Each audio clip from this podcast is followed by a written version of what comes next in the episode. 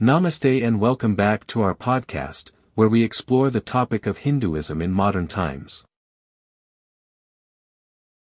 In today's episode, we will be discussing the relationship between Hinduism and mental health.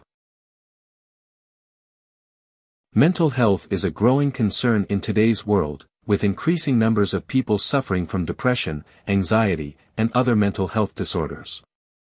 While modern medicine and therapy can be effective in treating these conditions, there is also growing interest in complementary and alternative approaches to mental health care, including practices derived from ancient traditions such as Hinduism.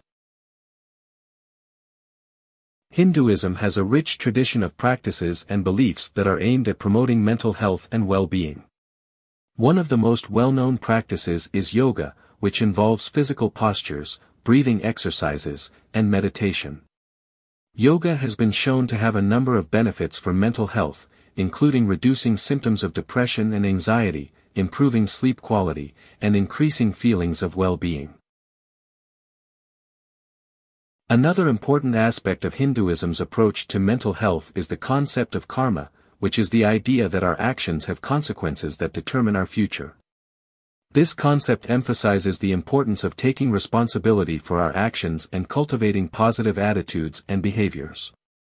By focusing on positive actions and attitudes, we can help to cultivate a sense of purpose and meaning in our lives, which can be important for mental health and well-being.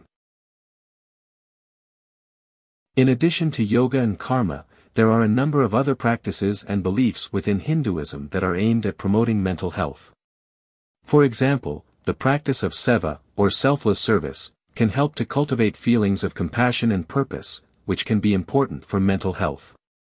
Similarly, the practice of bhakti, or devotion, can help to cultivate feelings of love and connection, which can be important for building resilience and coping with stress.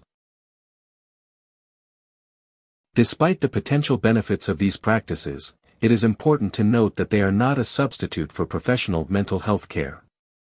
While practices such as yoga and meditation can be helpful for managing stress and promoting well-being, they are not a substitute for therapy or medication for those with mental health disorders.